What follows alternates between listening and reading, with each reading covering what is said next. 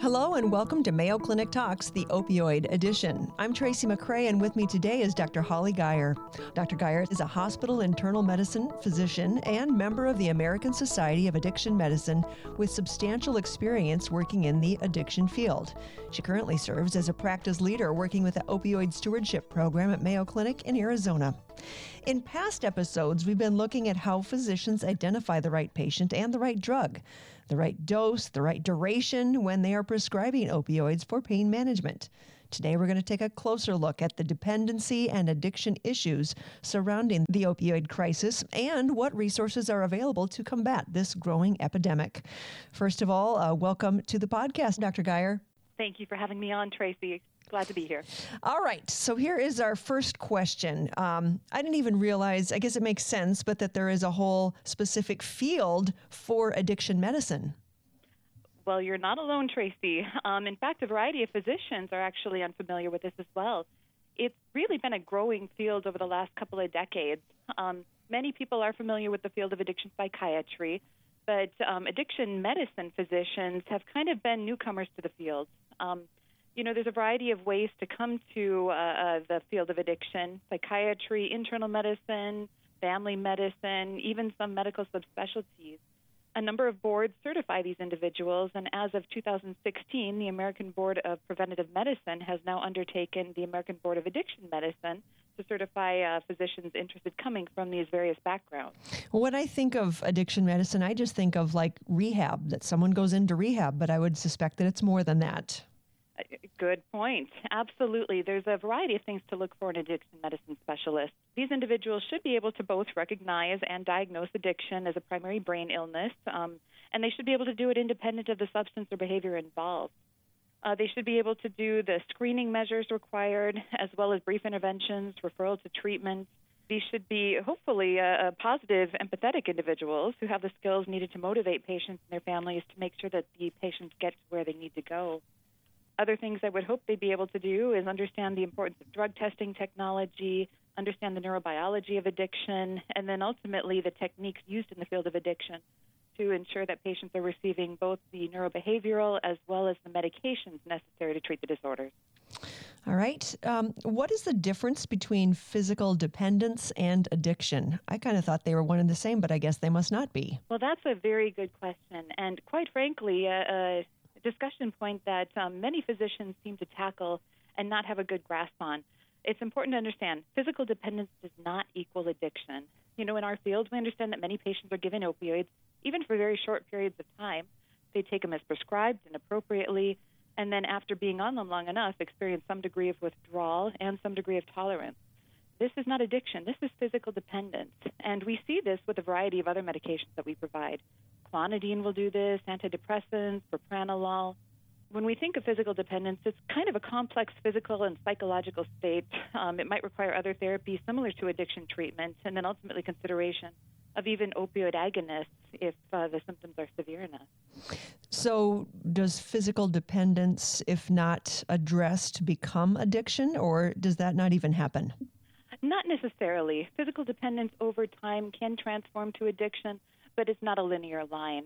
Uh, addiction in itself is something that um, can develop if there are predisposing features inside that individual, and we can talk about those in just a little bit. I think it's important that we understand the definition of addiction, and I like the American Society of Addiction Medicine's definition. Uh, we recognize it as a primary chronic disease of brain reward, motivation, memory, and related circuitry and then dysfunction in these circuits lead to the characteristic biological, psychological, social, and spiritual manifestations. So, when then it comes to opioids, then how has it become addiction? Just that you are addicted to the opioids, or or anything that touches that part of the brain? Good question, Tracy. So, to understand the process of addiction, it's important to understand the neuropathology of addiction and dependence. Typically, when we use opioids, the ultimate goal is to target either the periaqueductal gray area and/or the spinal cord with the ultimate goal of modulating that pain. Uh, the process isn't that simple, though. Hmm. Opiates bind to receptors throughout the brain. This includes the limbic system and the reward system. When we think of the reward pathway, there's a variety of brain areas, including the ventral tegmental area, the nucleus accumbens, the amygdala, the prefrontal cortex, all of which work in coordination to reinforce that reward pathway. the more an individual uses the opioids, the more that pathway is reinforced. While recognizing that uh, addiction and dependence kind of look alike, how does a provider tell them apart, or how do, how do you diagnose that? Uh, right now, the standard of care to diagnosing this disorder is to use the DSM 5 substance use disorder criteria. Uh, there's a variety of different um, questions that one would ask a patient, and depending on the response, we can diagnose a patient as having either mild, moderate, or severe opiate use disorder, or none at all, quite frankly. Some of the things that we consider when we ask these questions is whether or not the patient's taking the opioid in larger amounts than intended or for longer time periods than necessary. Um, if they want to cut down but they're not able to do it, or they're spending a lot of time obtaining the opioid, if they have cravings or strong desire to use it, or they repeatedly can't carry out major obligations at their work or school or home. You know, if these individuals continue to use despite persistent or recurring social or interpersonal problems, that can certainly be a sign if they're stopping or reducing important social, occupational, or recreational activities, if they recurrently use these opioids despite being in physically hazardous situations, and that there's a consistent use of opioids despite recognizing that they're having these problems. Um, DSM 5 also includes tolerance and withdrawal criteria, but these are typically not criteria that can be met if an individual is taking opioids under appropriate medical supervision. When it comes to opioid misuse, I know there are some statistics from the Journal of the American Medical Association that talks about that uh, the different the statistics of that misuse. Can you share that with us, please? Definitely. So we recognize that misuse of prescribed opioids has been a major problem, um, especially in America. In fact, as you probably heard, 80% of all opioids used are used by Americans. As we described, misuse of opioids may or may not be a sign of addiction itself. There was an interesting study, however.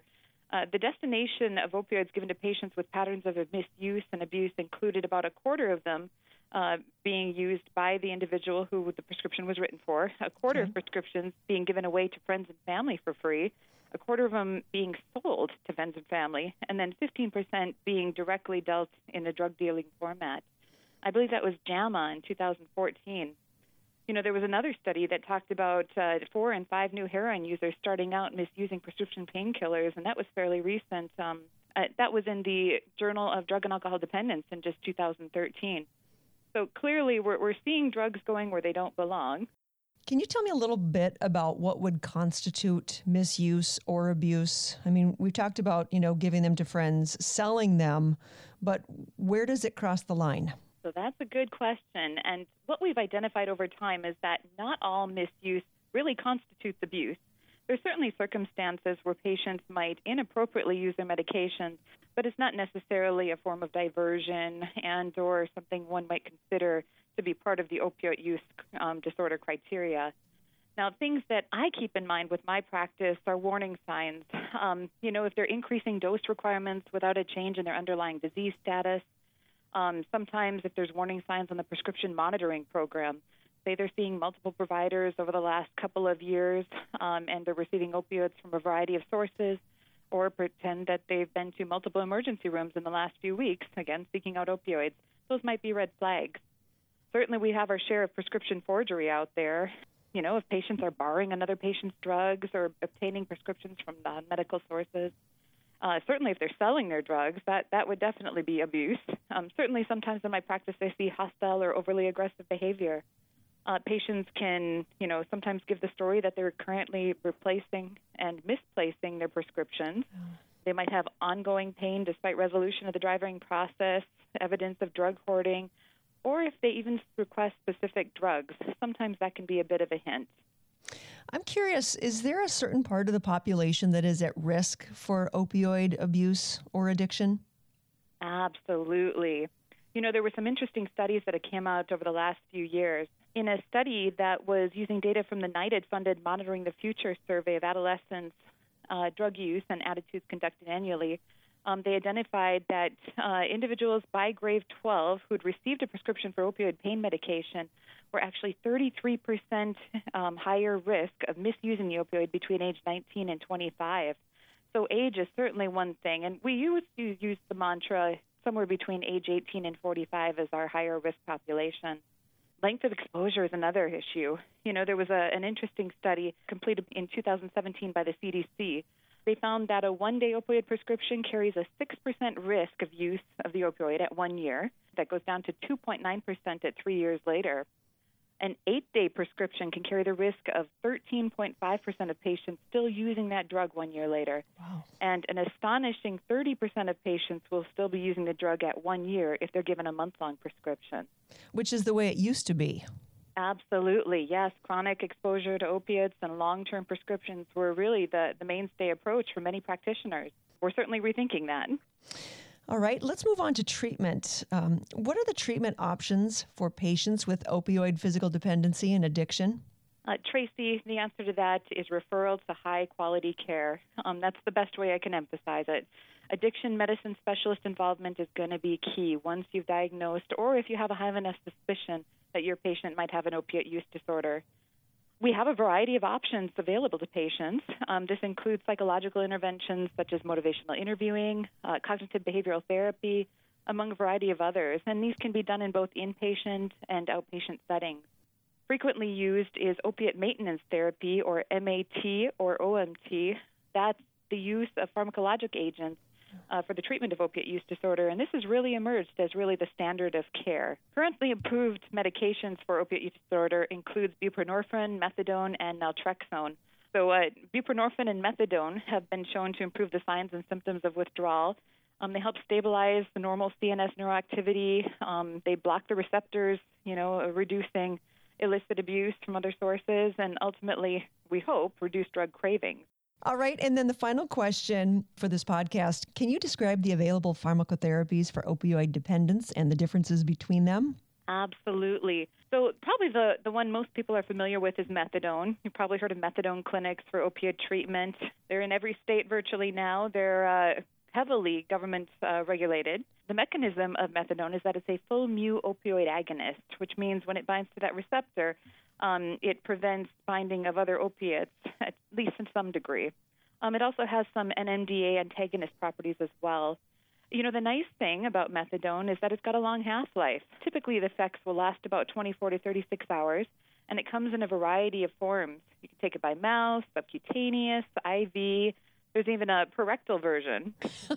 you know, the advantages are that number one, it's long lasting. So that prevents a lot of the withdrawal that some patients have with the shorter acting opiates. It's pretty cheap. And um, there's been some studies that have looked at the benefits. A variety of advantages include uh, the fact that it's reducing um, criminal activity, things like needle sharing, HIV infections, and of course the use of uh, other opiates. Now, that being stated, um, it's got a variety of disadvantages too. And um, what I've seen in the field is kind of a slow transition from the use of methadone as standard of care, perhaps to more consideration for a drug like buprenorphine. And the reason I say that is methadone is still the number one single agent prescribed substance causing unintended fatalities and overdoses in the United States you will still get respiratory depression, and it can be delayed. Um, cardiac conduction abnormalities with QT prolongation, lots of drug abnormalities because it's processed via the CYP 3A4 system. Abuse potential is there, just like any other opiate. And ultimately, it's got a lack of privacy um, during administration, which might uh, make some patients a little hesitant to use it, especially in a public setting. So we also have buprenorphine as an option. Uh, this is a partial mu agonist, um, but antagonist the kappa and delta receptors as well. A variety of ways to take this one in: um, oral, transdermal. You know, usually start low, as they say, and work your way up from dosing. So, you know, usually two milligrams to start with, and then titrate upwards. It's got some advantages and disadvantages. Um, the success with it is really that it improves retention and treatment and reduces illicit opiate use for other drugs disadvantages is that it's expensive. Um, a lot of times for both the patches, it can be upwards of $170 a month. You must wait about 72 hours between dosing escalation, and it's difficult to screen for in the standard urine drug screen. Um, that being stated, it's easier to use in an office setting and allows for a bit more privacy for patients. That's all the time we have today on Mayo Clinic Talks. Thank you so much, Dr. Holly Geyer. Thank you again, Tracy. Remember, if you enjoyed this podcast, please subscribe and share with a friend. Healthcare professionals looking to claim CME credit for this podcast can go to ce.mayo.edu slash opioidpc and register. That's ce.mayo.edu slash opioidpc.